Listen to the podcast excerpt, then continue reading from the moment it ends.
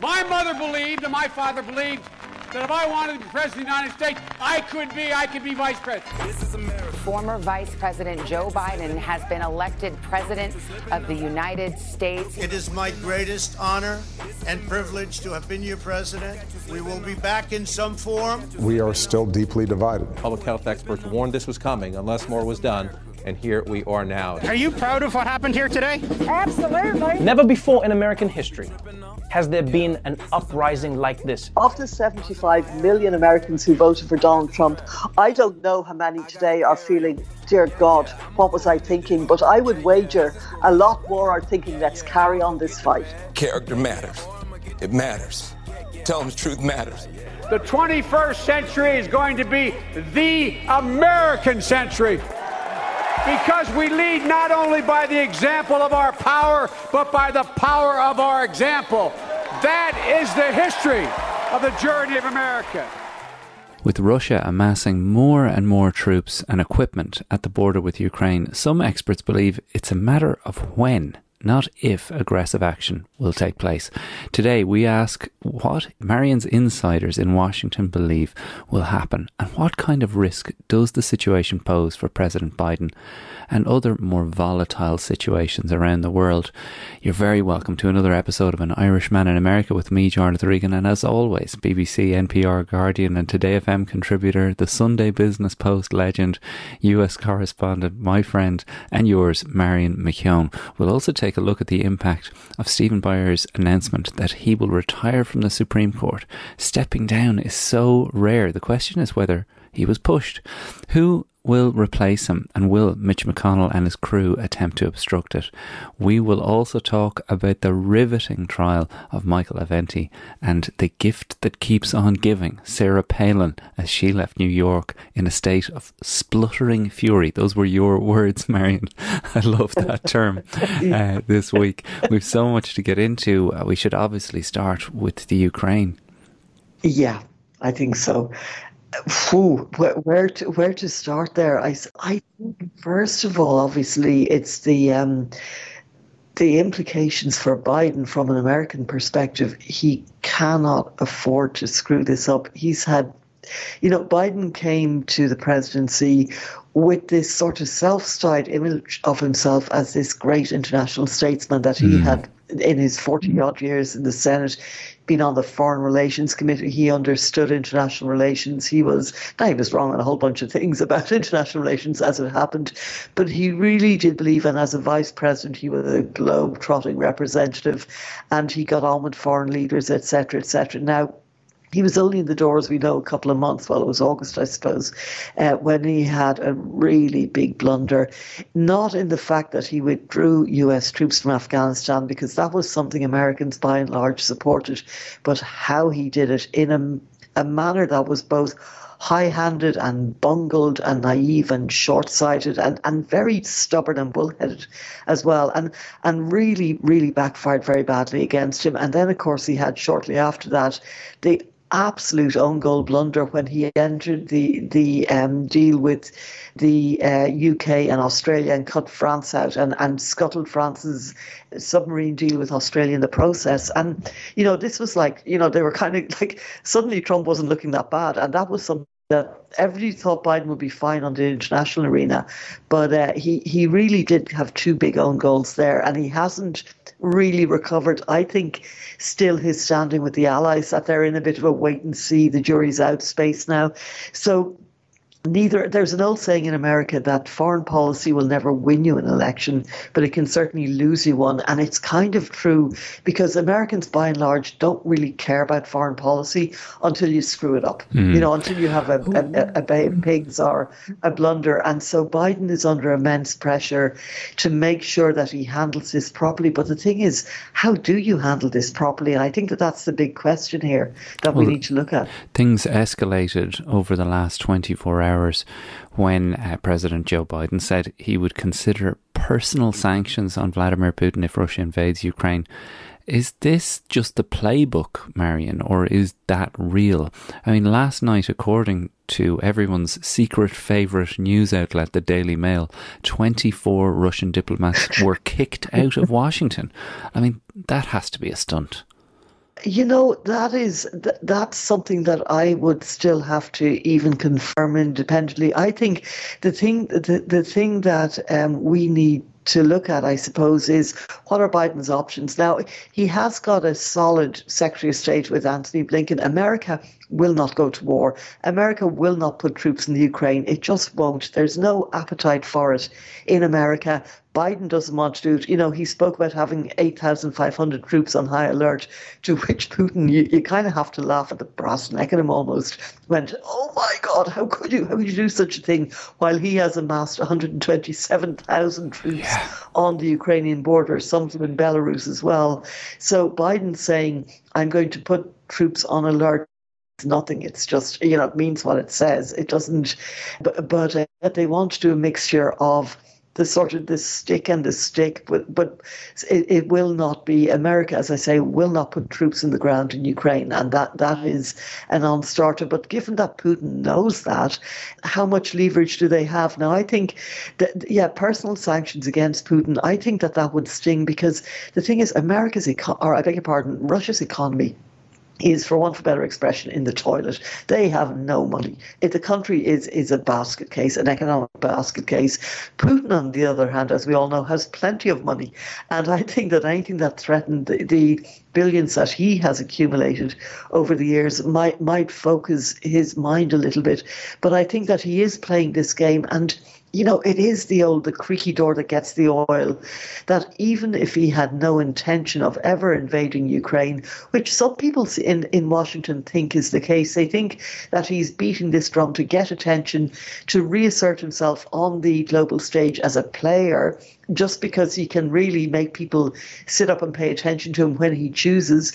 But, you know, I spoke with one of the people I speak to who's a veteran military guy, and he said 127,000 troops, even if they all go into Ukraine in the morning, isn't enough to actually invade and control the Ukraine. He said it will do a lot of damage. It would cause countless lives and destruction to be lost, etc.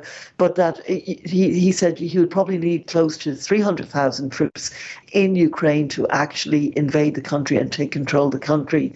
Now, that would come at a massive cost to Russia, and it just hasn't got the money in the treasury to do that. But as I say, at the moment, he's kind of got the best of both worlds, in that he hasn't had to really spend any money. About 40% of Russia's troops are now deployed in the Ukraine region, including in Belarus, which is, you know, some of them are only about 100 miles from Kiev, which is obviously really worrying for the Ukrainian government. But they seem quite happy at the moment with what Biden's doing, that they're taking this really seriously. They're absolutely saying, you know, Ukraine is a sovereign state. It has the right to join NATO should it so choose to do so. And no, Mr. Putin, there's no frigging way that we're going to say we'll never let Ukraine join NATO just because you're beating your drum in Moscow. And so I think that the Ukrainians seem happy that NATO's taking it seriously, that America and Biden is taking it seriously, but nobody really knows what's going on in Putin's mind and what his next move will be, because, you know, and I think there's also, and this was said to me almost as an aside by somebody again in Washington that I speak to who is a very well versed in military matters, and he said that, of course, that if Putin overplays his hand here, there is a chance that he could be overthrown, and, you know, kind of, wouldn't that be nice? That if Putin decides to go into the Ukraine and to spend the little bit of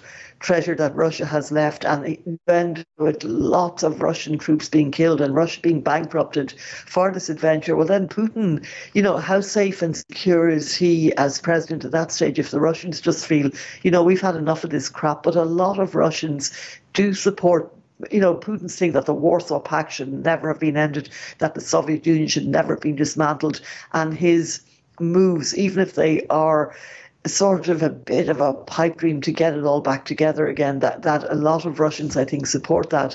But again, the Ukrainians seem that they will fight, and they've said they will fight to their last soldier to push back Russia. But, you know, things happen like NATO. When Putin annexed Crimea, there was a lot of, you know, smoke and huffing and puffing, but effectively NATO NATO did nothing, and NATO is not all on the same page on this, despite what they're saying. You know, Germany's getting 40% of its natural gas from Russia. It doesn't want to antagonize Putin too much. You know, you've Russia now talking about, well, we'll send 5,000 helmets. Well, you know, bully for Germany. Like, I suspect that the Ukrainians will need an awful lot more than that if Russia does decide to invade. But I think at the moment it's that kind of a wait and see that, you know, America wants to be seen as a leader here. Biden wants to be seen as in command. They want to push diplomacy while making it clear there will be really severe consequences for Russia if they do invade. But aside from sanctions, which probably would be crippling, and they would certainly do their damnedest to make sure they were, is that enough if Putin decides, if he's determined to invade, you know, is that going to stop him? But is he even, and it's what keeps coming up in Washington, is he even determined to invade? Or is this all just a show? Is this all, you know, to show that he can, you know, really give the rattles to America and to NATO when he chooses to do so, and that it does make it seem like his muscles are flexed. And also then, Gerald, you have to remember that NATO is, you know, and it became clear while Trump was president that there are cracks in NATO. And Macron said, I think it was in 2019, that NATO was brain dead, basically, and that it wasn't, you know, really all that united in its purpose. And this Article 5, all for one and one for all, you know, if you test that, for example, when Turkey invaded Syria, not invaded, but when it sent its troops into Syria, if Syria had attacked Turkey, would NATO really have rallied to, you know, protect Turkey? And you know, it's an untested thing. But I think mainly if you look at the number of countries that have joined NATO since 1997 or thereabouts, they've all been Eastern European countries and along and apart from the former Soviet Union. That's what really has Putin's goat. I want to ask more about NATO and, you know, this idea that Putin is kind of doing a Kanye West, that he has a new album coming out and he just wants a little bit of attention on the main stage for a minute. But before all that, I want to remind everyone of this. Anymore, and the only way to cope is to slow down. So I think you have to be a bit more measured in your planning. For whatever reason, age 8, 9 and 10 is a pretty experimental time for lying. They really push it, see what they can, how they can bend the truth. Seems to be like part of that stage of development, really. They've discovered lying, how effective it can be used. And they want to see what they can get away with. And it's so hard because it's really tricky to explain to them how much it hurts your feelings, because you know when your child is lying. And how do you get them to be honest without showering them with all the Catholic guilt we were raised with? I don't know. I mean, what an effective tool that really was. Oh, God, yeah, the ever-watching eye. I mean, these kids are not afraid of us ever. No. And... yeah, I know. The lying is tough because I always find it really disrespectful. That's a little extract from the new fortnightly Irishman Abroad parenting podcast, Honey, You're Ruining Our Kid. Anonymously submit your questions and we will get our resident expert, Tina, to answer them. Tina is to child behaviour and early learning what Marion McKeone is to US politics. She has seen so much that nothing surprises her, and her take on what is going on is always insightful, based in straight-talking, no-nonsense language. It's often hilarious. It's a Patreon-exclusive series for our supporters over on patreon.com/Irishman Abroad. Yet another benefit for just a $5 a month. Come on over and start enjoying all our weekly episodes in full and the entire archive from the last 8 years. Honestly, I can think of no better woman, Jarlath, than Tina to set people straight, as you say, in a no-nonsense way with lots of laughs. No, honestly, well, terrific. Honestly, some of the questions we're receiving are really extraordinary and really important that they get answered. So we're doing everything we can to make sure that while we do have the crack, that these questions are answered properly. And where Tina can't help, we enlist the help needed to get you an answer. Because obviously, you know, as much as we've tension in Russia, there's a lot of tension in households at the moment over, you know, what's okay, what's not okay. Yeah. And, you know, the anxiety that even situations like Russia throw up for young people in a world where they don't really know what's up and what's down anymore there's never really been a better time for these chats. The years of turmoil that all kids have had, you know, and the uncertainty and the disruption, you know, it's such a perfect time to be able to do something like this, because God help them, you know, when you think of all these little kids and how their lives were upended in so many ways with COVID, and just the anxiety about, I know, like, even in our family, the anxiety about, you know, grandparents getting sick and dying from COVID, and parents, and it's been a really tough 2 years for our kids, and I do think that, notwithstanding their resilience, you know, who would choose to be 6 or 7 or 8 or 9 at the moment? You know, homeschool, not being able to see the pals, not being able to see the grandparents. It's been tough. Well, I had a bit of a return to normality this week. I want to give a quick shout out to everybody that came to preview of my brand new stand-up show in Bits at the Bill Murray on Wednesday night. Thank you everyone, on the listeners that showed up. I will, of course, be doing it at Leicester Comedy Festival on February 4th with the brilliant John Marr doing support. We've put on an early and a late show, so there are a few tickets made available now for that. If you're in the area, please do come down. But as far as, you know, the Kanye comparison and NATO here, like, I did think about that comparison. I didn't just pluck that out of the air, because as you say, there's so much of US foreign policy and just international relations is chest puffing out. I mean, Vladimir Putin seems to exist in a constant state of peacocking. This seems to cross a line, though. I mean, obviously there's the troops, but he's obviously sending some sort of message around something. What would be the significance? Like, just break it down for people. Over Ukraine joining NATO, like, why would that be such a bad thing for him, or something that he would be regarded as unacceptable? I think because Ukraine shares such an extensive border with Russia, I think that is really the main reason, and that he feels then that you would have NATO troops right up against the Russian border, that they could, you know what I mean, they could, let's say if Putin wanted to go off on some other adventure, you know, like the fact that the Ukraine could, that they could amass, as I said, right up against the Russian border, they could be poised, there could be who knows what installations could be put in that would be literally, you know, as I said, overlooking Russia, and not in a way that Sarah Palin overlooks Russia, in a way that would actually be feet away from Russia.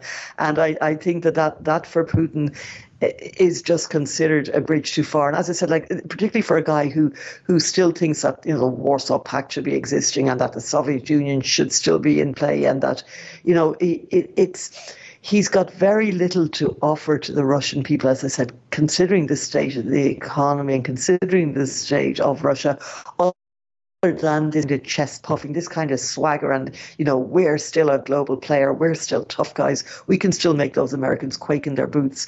And, I you know, if you see, like, with the interference with the 2016 election, all the ways in which he's showing that he's a disruptor, that, you know, if he can't join them, by God, he'll beat them, you know, and one way or the other, and that he'll you know, make life difficult for America in multiple different ways, and the Western allies as well. But, you know, Russia is really dependent on the money it's getting for natural gas and etc.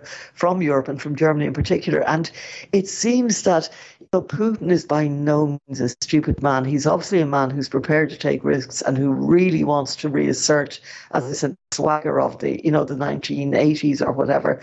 But you know, to cut off, I mean, you know, it's there would be enormous pressure on Germany from its NATO allies to say, right, you know what, forget about this oil deal, or the natural gas deal, I beg your pardon, that if you invade Ukraine, it's all off.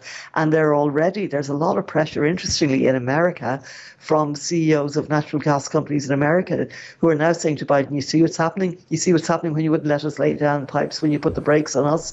If we were allowed to go full tilt, we would now be able to give natural gas to Germany and all of Europe, and they wouldn't need Russia.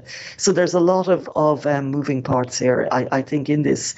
And you know, it's also tricky on another level for Biden, because, of course, he's trying to stop the dependency on natural gas and fossil fuels, whereas it seems like there's a huge appetite. And from a security perspective now, it's being suggested that America really needs to keep those spigots open and to keep laying those pipes. So, as I say, that wherever Putin can cause friction among the NATO allies, and I think he's probably gambling as well that this threatened incursion, and in fact if there is an incursion, that will really reveal, it's a gamble, that will reveal that NATO is only united in theory, that as soon as it faces a test, that it will, you know, it will not be seen to be made of the stern stuff with which it currently appears to be made. And, you know, Biden talking about total unanimity, I can never say that word, that will be seen to be talk, basically. So I think if he can show that NATO is not as watertight as it appears to be, and not as resolute as it appears to be, and that, again, that Biden is a weak international statesman, kind of his work will be done to a degree, you know, in terms of... He loves to show the vulnerabilities in Western democracy and in Western unity. He did that very successfully with the U.S. election in 2016. You know, he did it. You know, he's a very smart guy. He didn't get to be head of Russian intelligence for nothing, and he is a strategic thinker, but he's also a gambler. As I said, we it'll be interesting to see. There's no certainty in America, certainly among the people. The military and intelligence specialists, some think, as I say, that he just hasn't got the wherewithal to invade, that this is a big, big bluff. And others say, don't underestimate Putin. You know, you underestimate him at your peril. Well, we're really in the week of don't underestimate this guy here in the UK as Boris Johnson clings on for dear life. I've never watched such a scene unfold here, Marion. It does deserve a few minutes, because it does impact upon everything.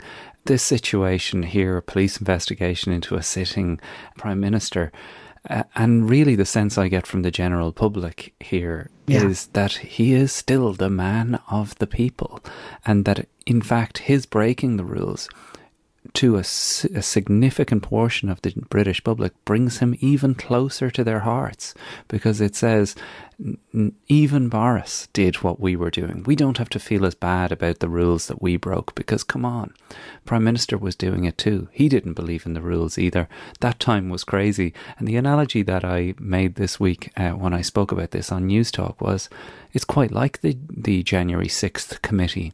People don't want to go back there. They don't want to talk about it. They don't want to know. It's a bit of a waste of time. And at the end of the day, the fans of Boris Johnson, he would have to, like you say, commit a murder. And even then, he could probably bumble his way out of it and say, oh, I didn't, nobody told me how guns work to get out of the situation. Is there any mention of that over in the US this week? You know, I think the US is so sort of monomaniacal, especially when it comes to foreign coverage, that it hasn't got a whole lot of coverage. But again, I think we've spoken about this before, Jonathan, the parallels between Trump and Johnson. And I know Johnson seems like a more bumbling, benign version almost, but it's the same. Like, I'll give you another example here. Just, there is a large sector of the American public that feels that actually you go Putin. And I mean, and by this, I mean of Trump's base. And of course, it's the Tucker Carlson subscribers and audience, and the, you know, the Fox News and the far right, who actually are sympathetic to Russia in you know, a way that is quite bizarre, in the way that they were kind of going, you go Taliban, you take back your country, you show those women where their place is. You know, there is an American, like the NRA, you know, has connections with Russia. There are a lot of, there is common ground between, you know, these strong arm guys, and not that I'm putting Johnson in that package, but it's the same thing. Like, it's like, yeah, Boris, you know, you go break the rules. Yeah, you're like us. You know, you show them And Trump has that as well, that it doesn't matter what he does. It's almost makes him more of a cult figure when he throws the two fingers up to whatever people are being asked to do or are supposed to do. And it's like, yeah, you show him, because there is this sort of, I think Johnson is also seen as a disruptor. And there's this disruptor frenzy amongst people. They just want somebody to break the whole damn thing down. They don't really care about what it's going to be replaced with. And I do think that Johnson is seen in that kind of the bad boy, and he's, it's hard to see the attraction in the same way that it's hard to see the attraction with Trump. Although Johnson, as I said, does seem more bumbling and benign. Trump seems like an altogether more malevolent, more vindictive person. I call Boris Johnson the Jackie Healy Ray of British politics because, for all that's said about him, he is getting things done down there in Kerry. And, that's kind of what got him to where he is today. And there's a weird kind of affection for the Chancellor here, the kind of likely lad who comes good despite everything that he's done. But in terms of replacements, and we are about to talk about replacements in the Supreme Court, it feels like, Keir Starmer just isn't a known entity. And as someone that has been spending like the last 8 years attempting to become a known entity over here, I recognise how hard it is to get a place in the hearts and minds of the British public. When it comes to the Supreme Court, though, Justice Stephen Breyer will retire, according to widespread media reports on Wednesday. If confirmed by the court, it will provide Joe Biden with the opportunity to fulfill a campaign pledge he made to nominate the first black woman judge to the bench. Marion, there must be a degree of excitement and trepidation around this. Oh, I think that there's excitement, absolutely, because, look, I think there's a big relief. Breyer last term was very much like, whoa, whoa, whoa, back off now, people, I'll go my own good time, because there was a real move amongst progressives and amongst a lot of even moderate and centrist Democrats to go to him, for Christ's sake, would you ever hang up your wig or whatever the equivalent is, and let us put somebody else in, because once the midterms come in November, there's a really, even amongst Democrats, they believe that the Republicans will take back the Senate. And after that, no judicial nominee of Biden's is going to pass. That'll be it. That'll be the death knell. And they will hold any seat open until 2024. They'll basically do what they did with Obama and Merrick Garland back in 2019? God, no, 2016, early 2016. There was Ruth Bader Ginsburg, wonderful. I mean, just an icon and a hero to so many Americans. But she should have retired. And there was a real feeling amongst Democrats. She was very ill. And Obama met with her in 2013 and sort of, I think, very gently broached the subject, because you can't tell a Supreme Court judge to get off the bench if you're a president, But it was broached, and she made it clear that she had plenty of work to do yet, and she was fine. And then she, of course, died, and in the last days of the Trump presidency, and he had Amy Coney Barrett in her seat within 30 days at jig speed, and of course, Mitch McConnell, who had refused to let Obama replace Antonin Scalia back in February, suddenly decides that because it was an election year and he said, let the people decide in February 2016. Suddenly in October 2020, he thinks it's absolutely fine to replace Ruth Bader Ginsburg. And of course, it was what they did was shameful. But now Stephen Breyer, who had been saying recently, oh no, there's no politics on the Supreme Court. And I think he got a real shock this year after he saw the way that the court with the 6-3 majority really dealt with so many things, from Biden's vaccine mandate where they just threw it out to, of course, the Texan abortion law. The way they handled that was just appalling, where they really overrode the Constitution for purely political purposes. And I think he realized that actually, to his great disappointment, in fact, the Supreme Court is a hugely political entity at the moment, and that if he didn't go now, that it could very well become a 7-2 you know, conservative majority, and with all the consequences for America, which, you know, a lot of which would be pretty scary, I think. Now, so he's going to be gone. He's going to be gone by June. And that means that Biden can now get to work pretty well this week on picking a nominee. The front runner is Ketanji Brown Jackson, who is a U.S. Circuit judge. She's seen as, she literally ticks every box. She's a brilliant woman. She's a brilliant jurist. She clerked for Stephen Breyer, which is, they kind of like that continuity on the Supreme Court. She also worked as a public defender, which I think Biden thinks is very important, that you have a judge who has actually worked as a public defender, who understands how, you know, poverty and social issues can conspire against poorer people, and, you know, especially poorer people who are charged with crimes. And so I think that she's probably one of the most likely. Another woman who is also very likely is a California Supreme Court Justice Leandra Kruger, who is also another very, very brilliant woman.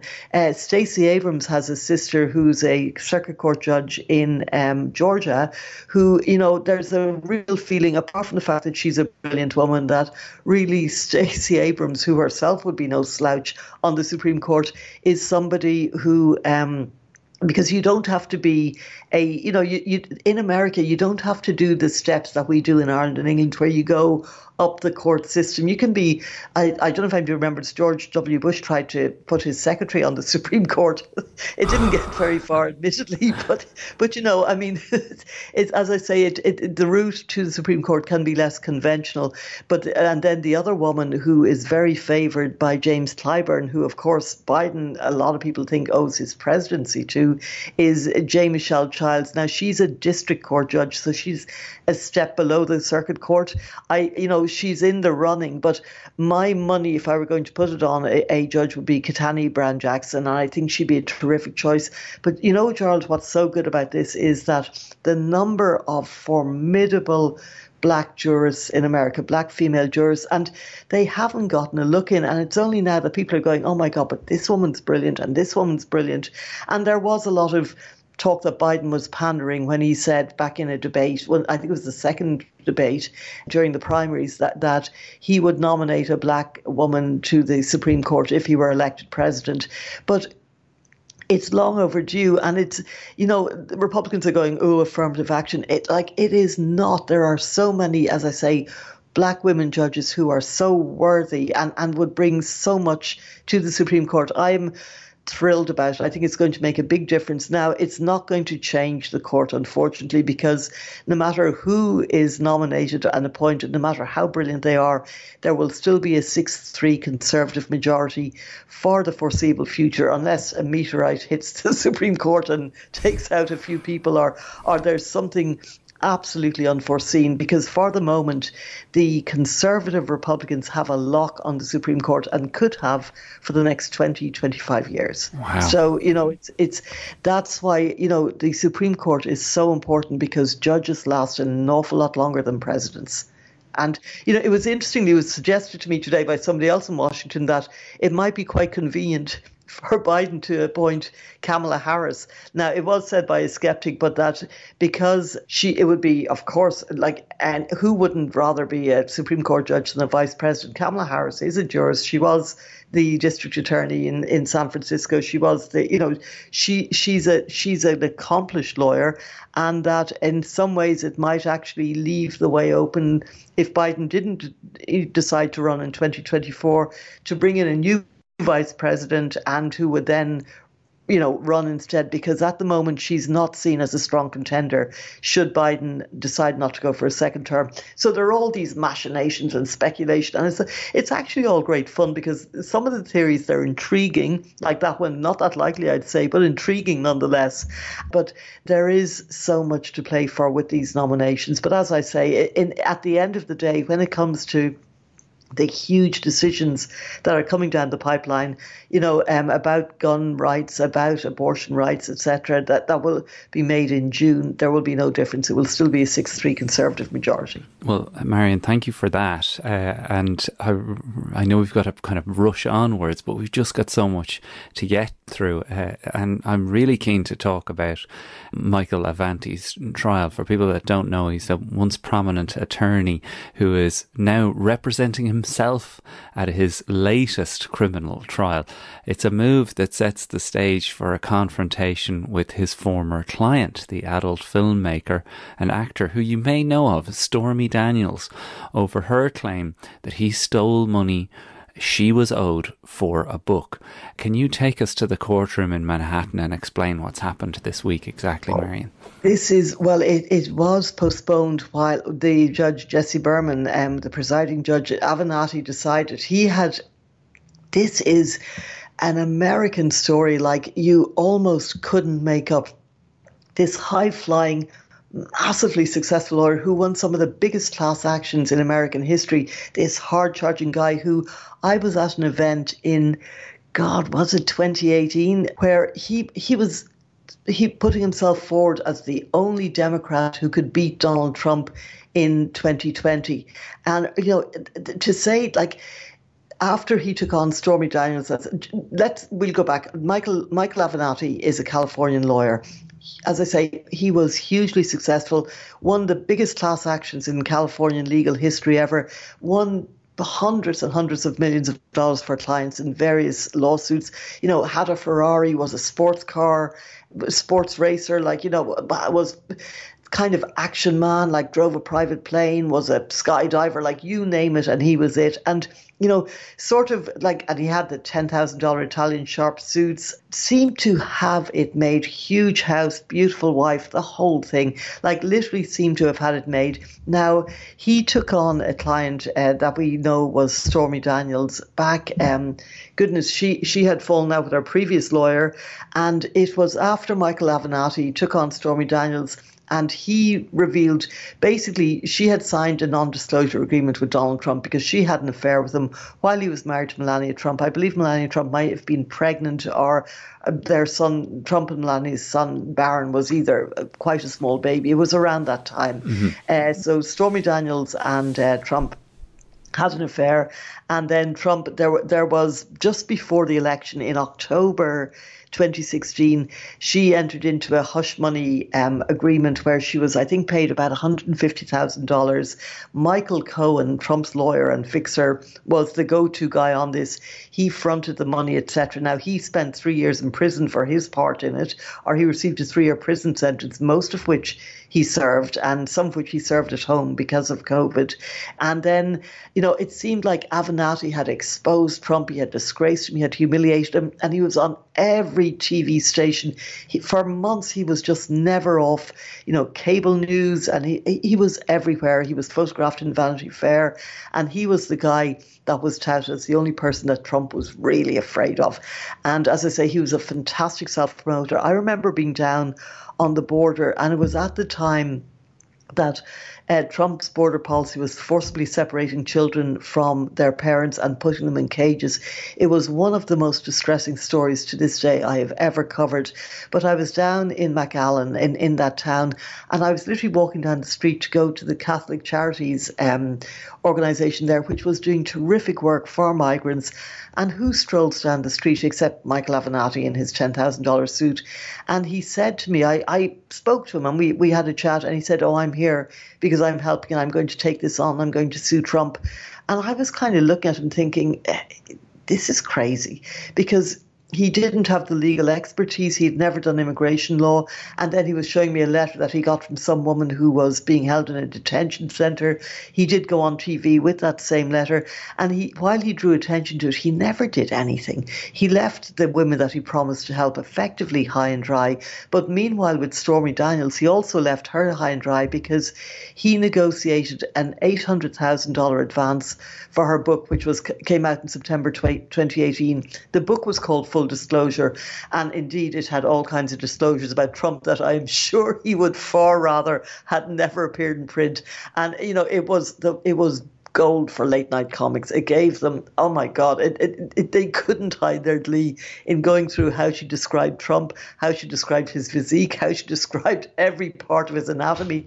I mean, it was, you know, you would almost feel sorry for him. There was nothing flattering about what she wrote about him. And she did a tour, and Stormy Daniels, she's a really charming, engaging, funny, charismatic woman who had a very difficult life and was, you know, you couldn't but like her. And anyway, so it turned out that Avenatti negotiated this $800,000 advance for her. But it turned out then that he told her literary agent to send the installments to him instead of to her. The initial installments were about $300,000, I believe, and it was to go to an account controlled by him. Now, the literary agent said, sorry, I'll need clearance from Miss Daniels for that, and Avenatti forged her signature. So the money went into his account, and he basically blew it on his Ferrari lease, on his other expenses, on his private planes, etc., etc. And when Daniels started asking where were the payments, why hadn't they come, he kept lying to her. She then got in touch with her publisher, and the publisher said, well, I've paid that money. So basically Avenatti took it and he spent it and left her high and dry. And that is the action which is now being contested, that he defrauded her. He could receive up to 22 years in prison if he is convicted, but he was so overextended and so reckless with money that he ended up basically indigent. He ended up in the Metropolitan Correctional Facility in Manhattan that has now been closed down. Now, that he's bringing a separate $94 million lawsuit against the government for that, because he claims that Bill Barr, who was, of course, Trump's Attorney General, was deliberately vindictive, and they were going after him. And they wanted him to be remanded in custody when there was actually no need for him to be remanded in custody. And he's saying that the judge was biased, etc. It's a long shot legal action, and he certainly won't get $94 million. But he's also involved in multiple other legal actions alleging fraud of all kinds. So anyway, in this immediate case, it's back in court. He will be probably cross-examining Stormy Daniels, who will take the witness stand very likely. He wants to ask her about, she claimed she was clairvoyant and she could get visions, etc. It sounds like he's out to get her and to ridicule her and to make her sound like that she is a wacko person. But that doesn't matter, because the fact is, what the jury has to decide is, as a matter of fact, did he steal her money? And it really seems the evidence is that he did. Now, he's also saying that he never misappropriated or mishandled her money. And he's saying, actually, she received millions of dollars worth of legal services from me, and she, in fact, owes me money. Well, that's not how it works. You know, presumably what he would have done, which is what all lawyers in these situations do, is he was working on a contingency fee basis where he would probably have been taking a sizable cut of any money that she made in exchange for giving her this free legal advice. So you can't have it both ways. You can't lie and mislead your client and forge her signature and then say, yeah, well, you know, your legal fees would have cost millions of dollars anyway. Yeah, it doesn't work like that. It just doesn't work like that. So he's saying that he's innocent and this case should never have been filed, etc., etc. But of course, it's as I say, to me, it's fascinating, because I remember back in 16, 17, 18 and 19, you know, the profile that he had and the extent to which particularly the CNNs and the MSNBCs fell over themselves to have him on the news every night, because he was so, like, you know, tough on Trump. And I'd say I do remember him being interviewed and going to the Politicon conferences that I was attending, where he was talking about himself as the next president. And you kind of thought, this guy is just a bit delusional. There's something that's not quite right here. And I think that it has now come out that you know, notwithstanding that possibly, certainly Bill Barr and the Trump administration and the Department of Justice was certainly out to get him then. But he also was convicted in New York in February last year, February 2020, I beg your pardon, of attempting to extort about $25 million from Nike by threatening that, you know, he was going to expose them if they didn't pay him this money. He was sentenced last July 2021, to about, I think it's 2.5 years in prison, and he's supposed to go and serve that sentence, which is still outstanding in Oregon, in a federal prison at some point. I think they've put off him serving the sentence until this case is resolved. He also managed to get off in technicality in another case in California, where he was accused of embezzling $10 million in settlement funds from various other clients, and which he, like Stormy Daniels, this was money that he won for clients in settlement cases, and he just spent it all himself, $10 million. A bit of a character, they so would call him. You would say a bit of a chancer, I think we might even go as far. I wonder, will he do a Cohen and go to prison and, like Cohen, write an audiobook where he says, I was a terrible guy. Wait till you hear about this story. Yeah, I mean, wait to hear about Trump.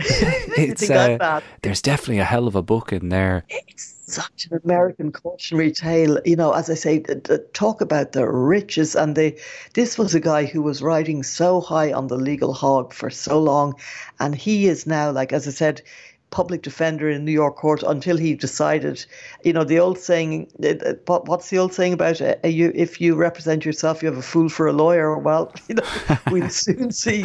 Well, there's one other case we need to get to, and we're literally just out of time. I'm obviously recording this early in the morning here in St. Albans. Marion's about to head to bed.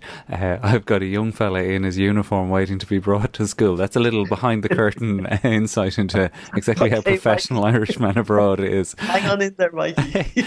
A defamation lawsuit brought by the former US vice presidential candidate Sarah Palin against the New York Times was delayed week after she tested positive for COVID. I mean, Marion, this is another, as I say, the gift that keeps on giving, but how angry were people in New York over this? Well, you know what? It's not, they were angry in New York for two reasons. The main reason they were angry in New York, and with good reason, is Sarah Palin on Saturday night in New York, the trial was supposed to start on Monday, went to a very upscale kind of Upper East Side sort of celebrity rich person hangout called Elio's. And she, even though Sarah Palin, literally the birds in the trees, the creatures under rocks know that Sarah Palin is an anti-vaxxer and will never get vaccinated, no matter what. And yet in New York, there is a really strict law that says you cannot eat indoors in any restaurant without showing your vaccine card, you know, the card that proves or the little thing on your phone that you have been vaccinated and you're compliant. Now, Sarah Palin was able to swan on into Elio's and without showing any proof that she'd been vaccinated. And in fact, anybody who's ever heard her speak for 2 seconds knows she's an anti-vaxxer, and yet she was allowed in, and she was at that point positive for COVID. So you can imagine that the other people who eat in Elio's, you know, and this is a fancy restaurant, this isn't your local Denny's, were furious. They're just furious because it's like, how dare you allow her in? Like in the restaurant, in the moment, they were furious. Yeah. Wow. Well, afterwards, when it transpired that she had eaten there without showing any proof of being vaccinated, because, of course, she's not vaccinated. And then, of course, it transpired that not only is she not vaccinated, but she's had COVID for the second time. And this is her second bout of COVID. And so the management have come out and said, oh, we're so sorry, it was an oversight. Well, you know, I doubt that that's going to satisfy too many of their loyal patrons, because really, you know, people who eat in there, if you go out in New York, and you know, people have vulnerabilities, they have, you know, they do not want to catch COVID, and they're doing everything right, and suddenly not only is it sort of somebody's, you know, quasi-celebrity who breezes in without showing an anti-vax card, it's Sarah Palin, who New Yorkers just love to hate. They love to, you know, this rube from Alaska comes in and contaminates them all. But also she's bringing a court case against the New York Times because they ran an editorial which suggested that, you know, her carry-on and what she espouses was partially responsible for the mass shooting in Arizona, in which 6 people died, and Gabby Gifford, who was a Democratic politician, suffered an awful brain injury. So she's suing over that. She may have a slight case, I would say, because the editorial page editor did change the copy and seemed to make a connection, and they did run a correction very, very quickly afterwards and an apology. But, you know, of course, she's going to love an opportunity to take a pot shot at the New York Times. So, as I say, this compounds that not only is she breathing in unvaccinated, it into New York and defiant and proud of her non-vax stance. But she's going to their restaurants. She's, you know, and then she's turning up in courtrooms and demanding, you know, payment for sort of New York regard as a pretty frivolous case. But anyway, you know, as you say, she is the gift that all these years later it's still giving. We first heard of Sarah Palin back in 2007, 2008, and she's still turning up and she's still making headlines and she's still causing outrage. It was one of the first jokes I did on RTE was on the panel about Sarah Palin. I'll never forget her arrival on the scene. I mean, we have her to thank for so much great comedy over the years, from Tina Fey in particular. Like it was a kind of a glorious golden age of Saturday Night Live. We could easily do another hour here, Marion, because there's so much news this week. Include to get to school. I know, but you know, go ahead. My two favourite. There was one sketch on Saturday Night Live, and I say to all the listeners, go and look at it, of a 9-month pregnant Amy Poehler rapping with Sarah Palin was on the show at the time, and she was and they had a fake moose that they got shot on live stage. It was the most insane thing. That and Melissa McCarthy doing Sean Spicer were to me the two Saturday Night Live sort of slots that are just all-time classics. And, of course, Matt Damon doing Brett Kavanaugh. I say to all the listeners, if you've got a half hour and you want to just laugh yourself sick, go and revisit those. You'll find them on YouTube. Get in touch with us, irishmanabroadpodcast@gmail.com, or use the WhatsApp. The WhatsApp number is still there to get through to the Irishman Abroad live line. You can talk to Jar on WhatsApp. Just message us. Jar. ping us a message through. Marion, thanks so much. Brian Connolly's on sound. Tina and Mikey make it all possible. Mikey's got to go to school. Have a great weekend. We'll have Carl Frampton as my guest on the big interview this Sunday. It's going to be great. I'll talk to you then, Marion. Thanks a lot. All the best, Charlotte. This is America. Don't get you slipping now.